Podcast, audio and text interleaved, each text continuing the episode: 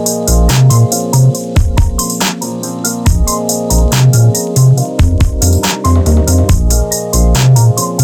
This is Making It Up, a weekly culture news podcast focused on analyzing and debating whatever comes up of interest in creative culture. I'm Charisse Poon.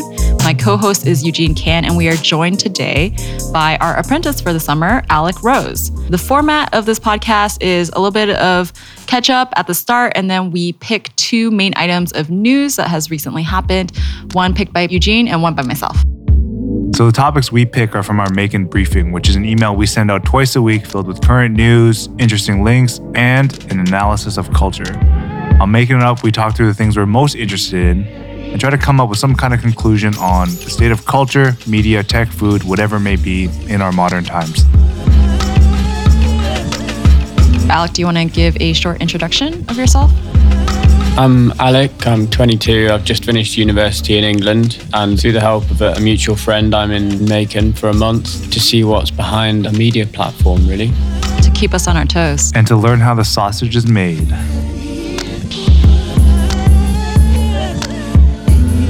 I just got back from China, where Describe the city, because this is like, is this a second or third tier city? the famous part of Guilin is the mountains. Like they're interesting formations and they are pretty. But the main thing I learned is that I had a VPN to get past the Chinese firewall and it still didn't work for Instagram. The VPNs that you get from abroad that you use in China don't always work. But it worked for everything else. And it's like one I paid for. Yeah, no, I've had the same issue. Which VPN is it? ExpressVPN. Worked for everything else Gmail, Facebook, WhatsApp, Twitter, all the other services, totally fine, regular speed, and Instagram wouldn't work. Interesting. But I think the best person to ask is someone that lives in China what firewall they use. Oh, like how they get over it, Yeah, or if they don't. exactly. There must be a way for like Chinese based media publications to be on Instagram. Anyways, What's the latest with you? nothing of interest. You got really excited about the Noah story that went up. Oh, yeah, I guess we should dive right into that. So, shout outs to David Kenji Chang, who put together the Noah piece. When he did the first interview, he must have spent about an hour and a half. And then he went back two other times, actually. So, it's nice for him to spend, you know, three solid sessions with the team at Noah, Brendan, Estelle, etc. And I think the reason why I personally was really excited about it was just the level of depth and also the way that it was connected with something else beyond just kind of the current modern narrative. Like the fact he linked it back to Guthrie, um, that sort of American folk hero. That was kind of cool because it's an educational element to it that also brings to light and maybe reinforces the fact that no ideas are actually that sort of uh, revelational. It's kind of always tied back to something else that has happened. It's just that they masquerade and they manifest themselves in different things. What else went up this week? Jeremy's piece on Tuesday. Yeah. So Maekan member Jeremy Leung, he uh, did an art show, I want to say two weeks ago. Mm, in then- Toronto. Yeah. So he did a bunch of um, scrolls on Japanese paper. And that was kind of cool. I mean, for us, showcasing the work of people that might not always have a platform is critical. Because at the end of the day, it's like you're providing a voice for those that don't really have a voice, or you deem them to not have the same level of visibility. I think it's also interesting because you know Jeremy has been a Maekan member for a while, Yeah. and he's definitely quite involved. Has had quite a few conversations with Yeah, each of us on different topics, and it's nice to be a part of his life in a way as a publication slash as individuals, and for him to be on our website. Yeah, all right. We haven't asked Alec how he's doing. What has been your sort of experience? It's Friday. You've been in for the last week. How would you sum up your your last five days in the office? It's been a learning curve. Lots of different apps used to organize things, which No, this is this is just about working with Eugene. I think in particular. I mean, it seems like when they work, they work really well. It's just specifically Airtable. But I think they're amazing. But Are you also how I listening to this? But then I've only been using them for two days. Ah, so So, yes, I was resistant to the change to Airtable because we had another system And that now? was working. Okay, it wasn't broken. But what do you think about it now? I only use maybe like five percent of all of the stuff. but it gets you what you need. It makes you understand and respect the power of like organizing data. Do you know what I mean? Like at any given moment in time, like if you got over the learning curve, you would know the process of something without needing to ask anybody. Okay, Alec, in your week here, has there been moments where you felt like the system was aiding you or getting in the way of you actually getting your work done? Can I can I say it in more colloquial terms? Was there ever a point in this past week where you're like, yo, this shit is dumb? Yeah, yesterday I was just so lost for a while and I thought I can't ask Eugene another question. So I sat there like I'm gonna be able to work this out. And then I just couldn't. I had to ask you. And actually once you showed me that, that actually made it a lot easier and I could see that it probably does have much more power than I know how to use. Coming around. He coming sounds around. like a convert. Oh my goodness. Anything else besides like tools and apps? I just really like the way that this office works. If you have really strict rules in an office, in anywhere really, I think humans are kind of naturally going to try and break them. I guess our belief is that your presence in the office is really on the basis of because there's a certain merit and because your talents and your efforts are respected. So it's like I shouldn't have to police you or I shouldn't tell you what to do. Like I will we want to guide you and there are deadlines, but the reality is that there's a certain like mutual respect because otherwise like I think at this point in time, especially when you're a relatively small team, you can't be in a position where everything needs to be guided along to that extent. So like there's a sense of we know where we need to go and how you want to get there. We can either help you or you can pick your own way. Yeah, it seems like everybody's kind of on the same page. Everybody knows what their job is that day. And maybe that is down to the various organizational tools. The way I look at it, the tools themselves are super annoying to get used to and to learn about. But when they don't work, it'll be very evident. Because when they do work, it'll, it's seamless. I think the culture that you're describing that we have, yes, it might be aided by the tools that we can work remotely, but because we're a small team, everyone here has a very similar drive. And I think that what you're getting at, like, we don't have to necessarily be in the same place to be to have the same goals and to be working towards the same goals. Is this an unusual atmosphere to have in a. Have you been in an office before? No, not really. Oh. Well, what do you think? But like, with, especially in like media, because I know that like this isn't the atmosphere that you would really get in like a banking office or anything. But like No. you guys with your experience at Hypebeast, like is is it anywhere? I think it's sim- somewhat similar. But I also think that at scale, that's the biggest thing. Things tend to break at scale. Like, even if we had another five people in here, I think the atmosphere would be a little bit different too. But it also depends is that in a lifestyle driven media company where you all have a shared interest, it's so much easier to find commonality. But when you have a company that really is focused around something that people aren't maybe as passionate about, then that's when things I think start to break a bit.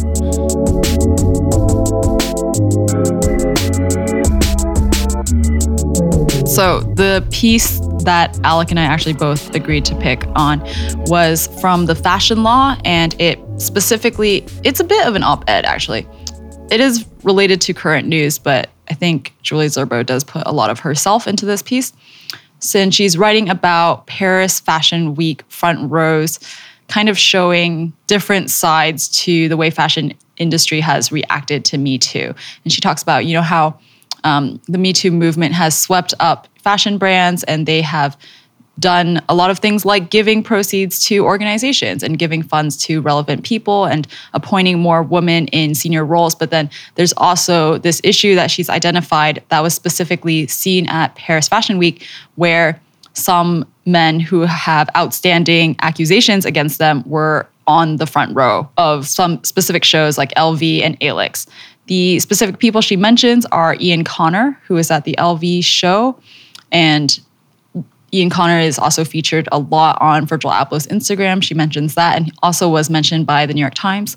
And then he was also at Alyx with ASAP Bari. And ASAP Bari, actually, even more specifically, they're not accusations. He has been arrested in May 2018 on two counts of sexual assault. So the main point I think that she is trying to drive at is not this question of is Connor, are Connor and Bari necessarily guilty? Like that's not really, I think, the question she's putting out there, but there's a duplicity in the way fashion is treating Me Too because in some way they are capitalizing off of that movement, you know, selling clothes that promote gender equality, um, joining this the French task force on gender equality. These are kind of PR moves in a way, but at the same time still supporting certain individuals that seem counter to that. How did you feel when you were reading this piece? What were some questions that came to mind? I just want to qualify that my arguments are me playing devil's advocate because I thought for me it was fairly obvious what you should take from this article was. So I thought it'd be more fruitful if if I were to play devil's advocate and we can tease out our real opinions on it. Yeah. My main thought was that there's a real danger in an age where everybody sees everything and you can publish anything you like. There's a real danger of almost tribal jumping on the bandwagon of like, oh, somebody has said that this has happened. It's now very easy to ruin somebody's life. But that's more of your philosophical take, less so like this exact example, correct? Well, it's a I understand you already said like it's not necessarily his Correct. personal feelings about Yeah. Connor and LV. But I, I agree on that point from a philosophical standpoint, but then there's also a difference between philosophy and like actuality, right? In this case. Yeah, I guess what follows on from that philosophy is where do you separate the person from their work? If I can do like a, a quick aside, like obviously you're of a certain generation that has grown up with more and more sort of intersection with social media and having everything documented.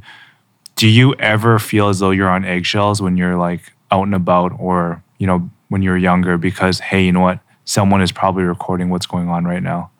Like, are, there- were there ever times that you're like, I just did something stupid and it's on camera? Oh, absolutely. Yeah. When we say stupid, I mean, uh, we're not talking anywhere near. to an extent, you've probably done some pretty awful things. And you look back and you say, if that was on camera or Oh, yeah, if yeah. that was in a message, in a chat room, whatever, then that is actually, in this age, liable to really affect my future. Yeah. And we've all done stuff like that. It's just some people. Get caught and some people don't. Exactly. I think I have an example that is closer to what you're getting at about this danger of people saying and publishing whatever they want and damaging people's reputations, it possibly in a way that's untrue.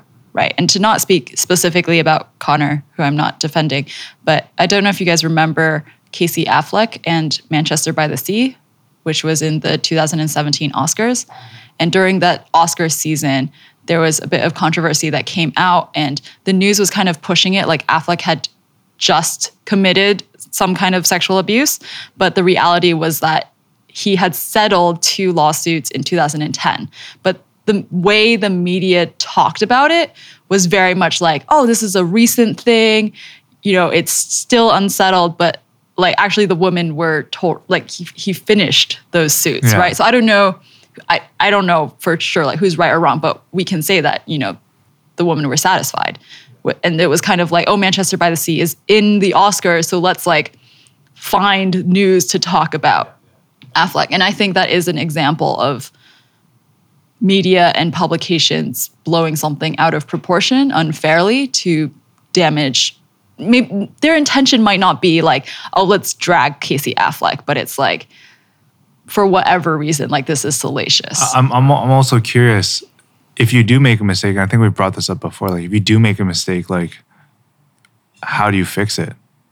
You know what I mean? Just a general question to open the floor. If I fuck up and like I want to admit to my mistakes, like how do I do it? Like for example, let's say hypothetically something happened, someone sexually harassed somebody, and before it was reported, they came out and like, hey, I just want to clear the air. Would that even be weird? Like, hey, no one even knows about this, but I did this, and before anyone else jumps on it and finds out, I want to clear the air. I think it'll be interesting to watch ASAP Bari's decisions because the sequence of events with him are a little bit more clear.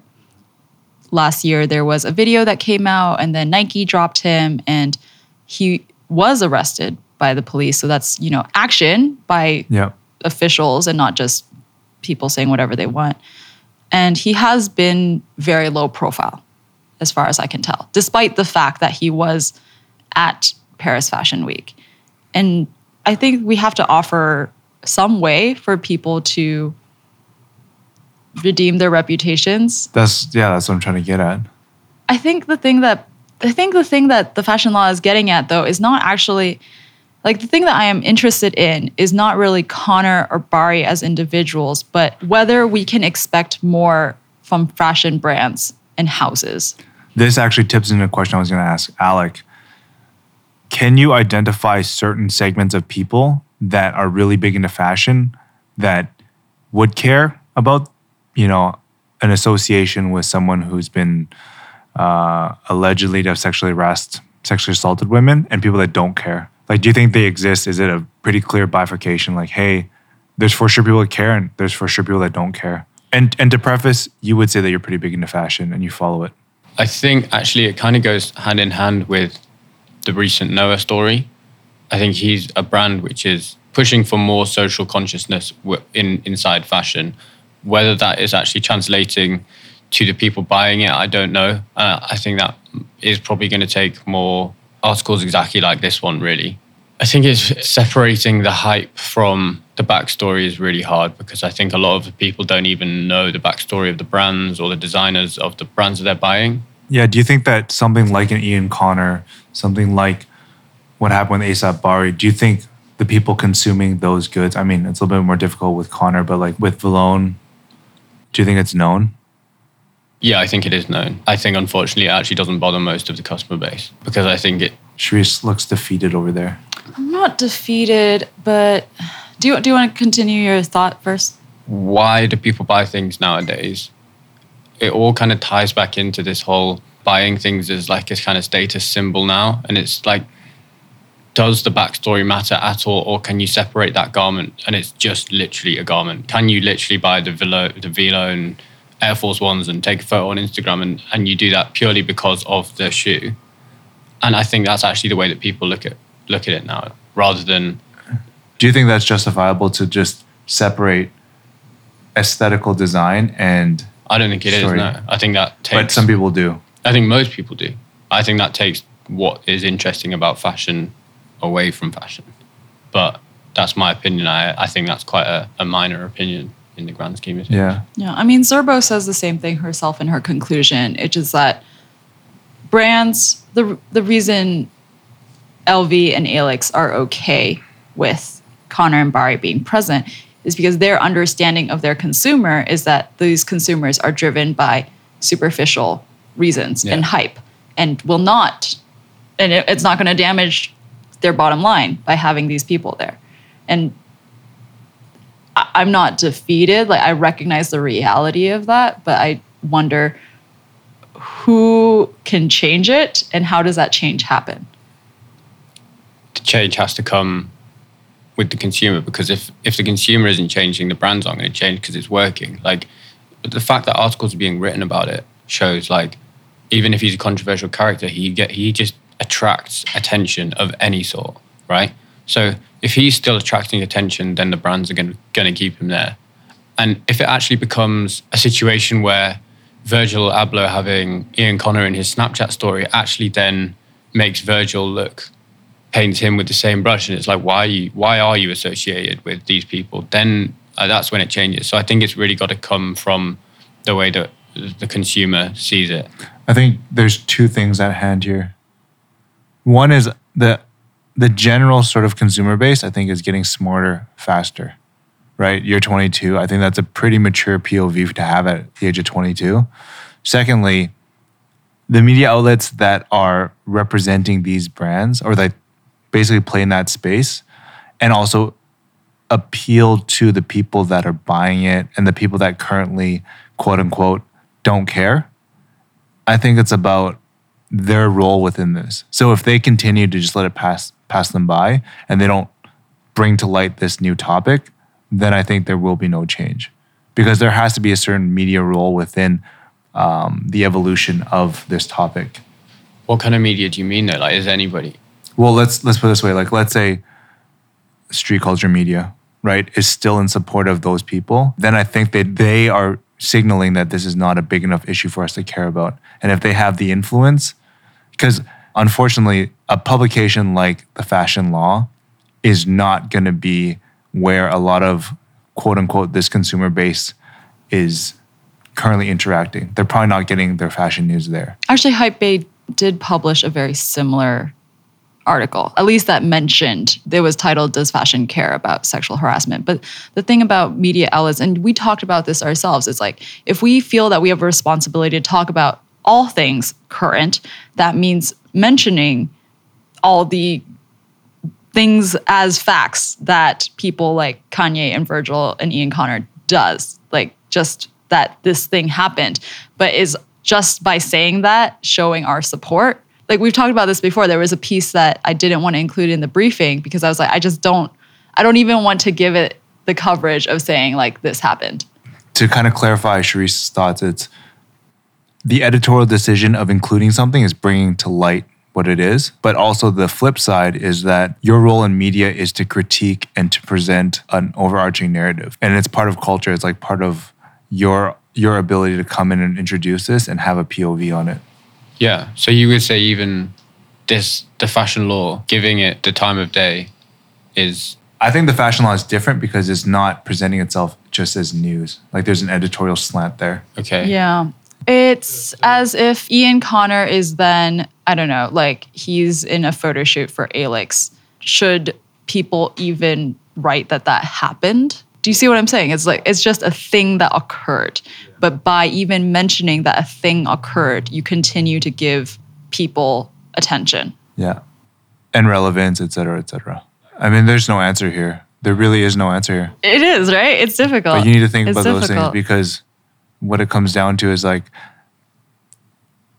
as much as media itself likes to think it, as much as media itself likes to think it's objective, inclusion of a certain story is an editorial decision, Yeah. right?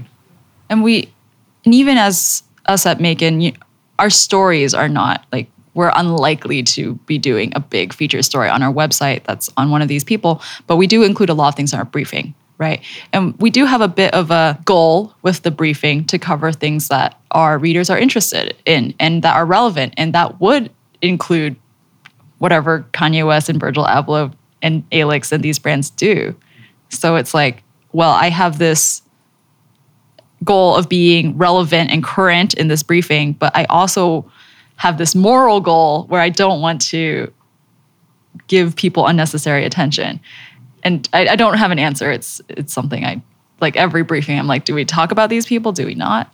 I think the more controversial the statement, the more qualification it needs. That think I think that's an easy way of looking at it because the minute you include something without context, there's a level of speculation and people create their own narratives.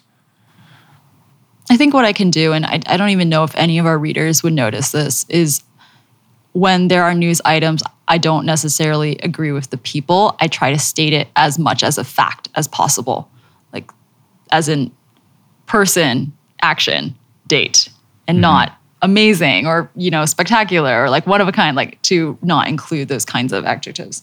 What do you think about right now?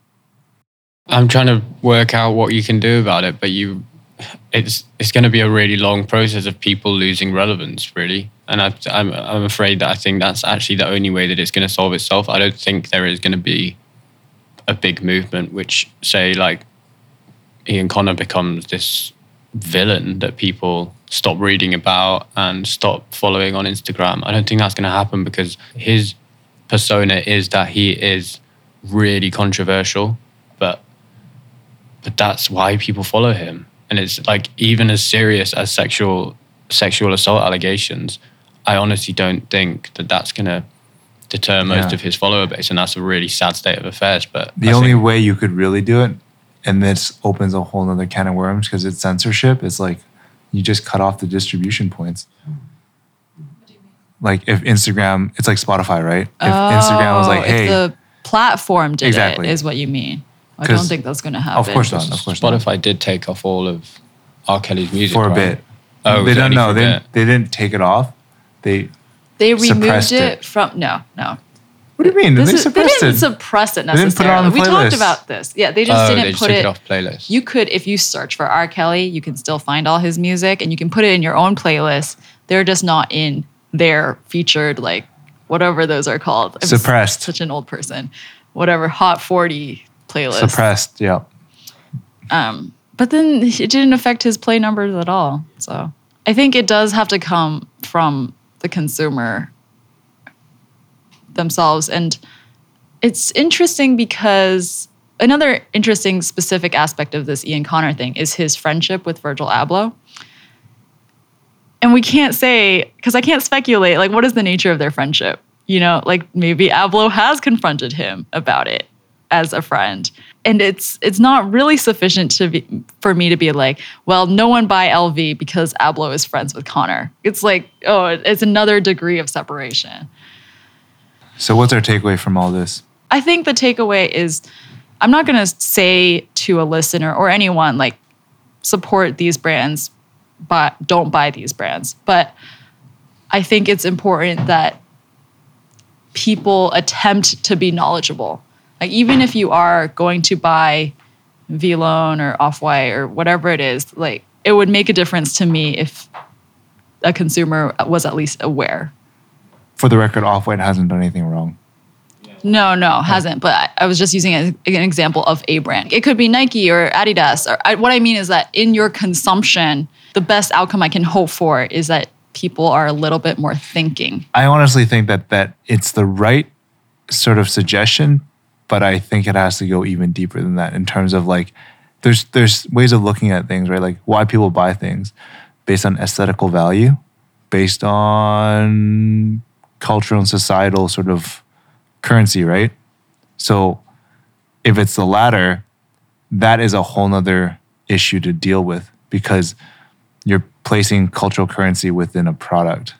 So until you can fix that, then honestly, whatever the most hype shit is, it's still gonna look very different, right?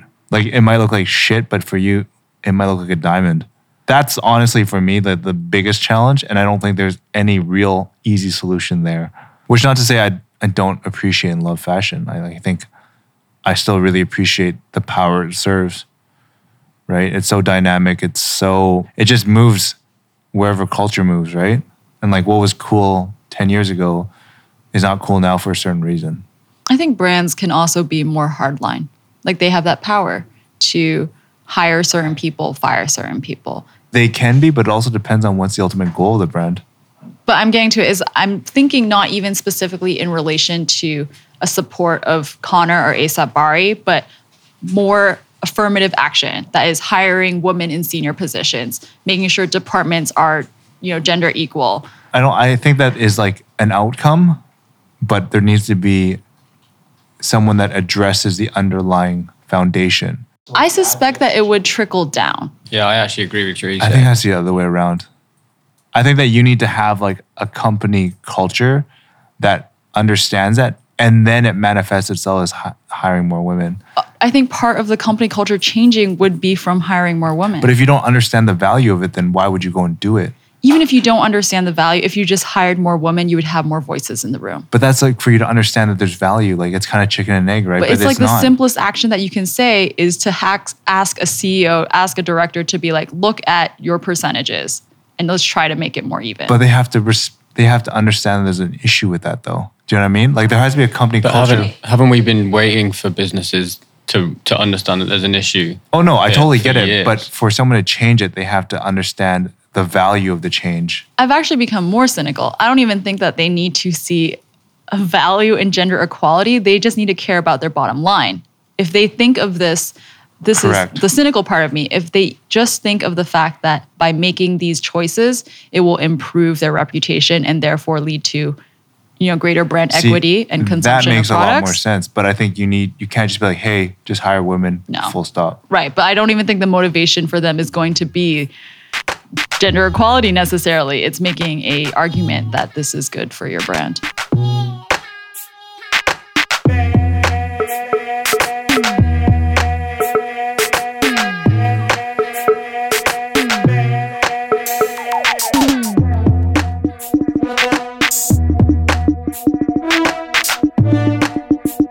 My topic this week is how would the Michelin Guide understand Chinese street food?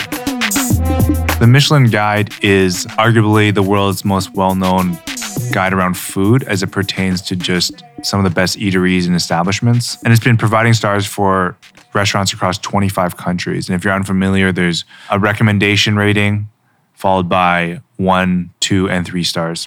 The coolest thing I learned from this article is how the Michelin Guide started. Did you guys already know this? No, I had no idea. I've asked people in the past why is Michelin It's related based to off the food? Michelin Man. I totally didn't know that they were related. It was founded by the same people responsible responsible for the tire company. That's crazy. Sorry, continue. Um, so there's a lot of debate at times on what qualifies a restaurant to be included in the Michelin Guide. So they've recently gave out their first ever stars in Guangzhou. If you're unfamiliar, Guangzhou is a very sort of industrious city, and the Pearl River Delta encompasses a lot of people. If you look at Shenzhen, Guangzhou, and, and probably in a few years Hong Kong, unfortunately. Well, I mean, we come from that province. Correct. Because we speak the same language. Correct. So the guide itself gave out its first stars in Guangzhou. Four of the eight stars went to high priced luxury hotels and restaurants. Residents of the city argue that the Michelin Guide doesn't recognize their local cuisine, and the stars were awarded to restaurants that didn't necessarily reflect the sort of um, underlying essence of the cuisine in the region. So, what's interesting is that I think there's always been a debate in general, not even in the Michelin Guide, of like, what does your background have to say about your ability to comment on something in regards to food, whether it's like experiences, etc. What is your two personal, like you, Eugene and Alec, your personal understanding of the Michelin Guide? As in, prior to this topic, if someone told you, oh, it's a Michelin star restaurant, what does that mean to you? So when I think of the Michelin Guide, I see it as a pretty accurate rating system for sort of Western food, anything from the Western world. But when it starts to kind of get into non-Western food, then it's always kind of with an asterisk for me. Does it say anything else about the restaurants to you? Um, there's a certain level of quality. Like I think that you you won't go to a Michelin restaurant, a Michelin rated restaurant, and feel as though, oh, this is like the worst experience ever. I think there's an underlying quality there, whether it's service, whether it's food. Um, but I think in general, like it wields a lot of power, and some people, even on the restaurant side, like they don't even want that rating because it just causes a lot of unnecessary headaches because of popularity. Like people are like, oh, remove me from the list. I don't want your rating. I did not know that. Uh, check it. It's like a French restaurant Michelin guide. What about you, Alec? What would you say? Like, if someone told you, "Oh, I want to take you to this Michelin star restaurant," how'd you feel about it? I actually wouldn't feel that much about it. I, obviously, it'd be exciting just purely because it's associated with more than just the food. I think I, I would be expecting like an experience of like food as almost an art form Yeah, that's accurate and a lot of money. I would associate it with. for the most part. Yeah. Yeah. In in Europe, I would say that the Michelin stars are a little bit more reasonable. Oh, okay. Yeah. Before I found out that Tim Ho Wan, our dim sum place, like the local dim sum The place one in that Hong Kong, Alec loves. it's very We went- good. we went It is twice in two good. days. Did you really? Yeah. What's your favorite dim sum? Sidebar. Guess. It has to be the bolo char siu bao. It has to be the um, Barbecue pork bun. Yeah, yeah. It has to be It's so good. Um, so before Tim Ho Wan got it, I think I did have an assumption that Michelin star restaurants were necessarily more expensive. Maybe not the most expensive, but like you know three four dollar signs. The, but the thing is, Tim Ho Wan I feel is a really gimmicky addition. Like it doesn't fulfill the usual criteria. Why do you feel like it's gimmicky? The service isn't on on point. right, Like because the, food is service should really be part of it. The Right, food might be great, but the service doesn't reflect that. Right. So to get back to the specific article, I think that hits on to why the stars were given the way they are. Yeah, no, totally. Like I think that there's an uncertainty in the criteria, and no one says the Michelin star has to like divulge exactly how it looks at the rating system. But I think it's also dangerous to think that for you to have a commentary on something, you need to be, oh, I need to fulfill this criteria. Like I think there's value in having a different point of view. So for example, I might not be Korean, but I think I could get to a level of expertise to be a person that can comment on Korean food. And I think it's a lot of there's a lot of things that come to the mix. Like good food in general can be taste. I think the general notion like it has to taste good, but it could be story, it could be experience.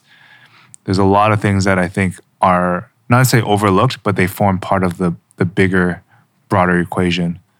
So for example, like I think there's also a thing that needs to come into play with authenticity versus taste. Like there's some food out there that in its local form it might be created technically very well, but it just doesn't taste good. You know what I mean? There's a lot of like I'm sure Cantonese dishes where like, oh, people love this, but it doesn't taste good. The Quartzy article talks about these Chinese locals who were saying that Michelin didn't pick local Cantonese food, and their examples were pork offal porridge and fresh fish and river food. And do you think that's a problem necessarily? But I feel like our understanding of Michelin, Yeah, like I don't think it fulfills that. But the Michelin guide wants to be the de facto guide for the best food in the world, but it's not. It might be the best for a certain criteria. And I think if you can successfully identify what that criteria is on your own accord just by like creating sort of a an understanding of what gets chosen, then it becomes clear what you're getting. I wonder why the Michelin guide has to be involved in street food. Like they made their own guide, right? They know what criteria they want to fulfill, so they can give their stars out to whoever fulfills that criteria. Yeah. But what what I wonder is why do people think that street food does deserve a Michelin star? Because we don't know what they award these stars for. So, I, I would assume it's a bit up based on like power, right? Yeah. platform. If you if you're in the Michelin guide, automatically it provides a certain level of credibility, I think, but also just the ability to bring more visibility. I think it's a desire for my It's hypothesis. recognition too, right? I was just going to say that it's a desire for recognition that this local street food is excellent. But I think you're right that it's a misunderstanding of what the Michelin guide tries to do. Yeah, there are other ways to be recognized as great street food. And for me, I'm never going to check if somewhere is Michelin star before I go, especially street food. I'm either going to search best street food in Hong Kong, and then it's probably going to come up with TripAdvisor ratings. And that's what I'm going to go off. Uh, like, even if it does say, for example, Tim Ho Wan does have a Michelin star, if there's somewhere that's rated higher on TripAdvisor by more people, Yeah. then I'm probably actually going to choose that. I don't think the Michelin star actually, Yeah. for me, If I was going to take this and I was going to extrapolate it onto other things that have a subjective nature. So for example, whether it's fashion, whether it's design, how do you qualify expertise then? I actually looked that up, and Rebecca Burr, who is the editor of the Michelin Guide for Great Britain and Ireland, says that they look for people with a professional background in hotel school or equivalent and at least five to seven years of the, in the business. Yeah. So obviously, they've been trained to look for certain things, and they they pick up on those certain things, which Yeah. are, as you said, probably top quality service, great presentation of food, basically like immaculate experience, Yeah. which street food doesn't give and has never claimed to give. It's almost as though the Michelin guide needs to kind of modernize itself and just create like a, a diffusion brand. Well, I mean, it- Michelin X. I think by knowing who the inspectors are and what they're looking for, you can identify if you as a person are interested in that criteria. Because we're not knocking the Michelin guide. Like if you're interested in that experience, then you should check it, right? But if that's not the experience you're looking for, then you need to go to TripAdvisor. Or I think what would resonate a lot with the Maekan community is asking people who are locals. Yeah. I think that's the first go-to, if possible, Yeah. is to find someone from that city. I think like a Michelin X still makes a lot of sense because then you don't dilute what is the Michelin guide's criteria. And also, it, you can start kind of encapsulating the essence of it a bit better rather than having like a random gimmicky, like there's like a chicken rice spot from Singapore, which I think dethroned Tim Ho Wan as the cheapest one, right? But it still doesn't fulfill the criteria. Like I went, I went there, I think my last trip, and you get a number. You order and you get a number and you wait in line. Like that's not really experience. It is a experience, but it's not a fine dining experience. Have either of you ever used Lonely Planet? No, but I'm obviously. So I actually have used Lonely Planet in Europe and in Japan, and it actually did me all right. Now I feel I know more people around the world and I would be able to find locals. But back then, when I didn't have as big of a global network, I used the Lonely Planet food guides, and I thought the food like fulfilled my purposes accurately, and it was still a guide that I'm that they have to have Lonely Planet inspectors go and check it out and give it a rating. So. So Tim Ho Wan for lunch. I think that's a good place to wind things down. If you are interested in learning more about Maekan and reading our stories that are focused on the sights and sounds of creative culture, you can check us out at maekan.com, M A E K A N.com. Before we jump into my part, thoughts on this whole experience? Your first podcast. Quite nerve wracking at first, but once the uh, conversation was flowing, it became a lot easier. You actually forget that you're being recorded and people are going to listen to it, which I guess is why making it up is making it up. Good closing. We should just use that for the outro. You can also subscribe to Making It Up through your favorite podcast app and platforms. If you like this podcast, do us a huge favor by reviewing us on iTunes or sharing this podcast with a friend. I'm Eugene, I'm Alec. I'm Charisse. and this is Making It Up.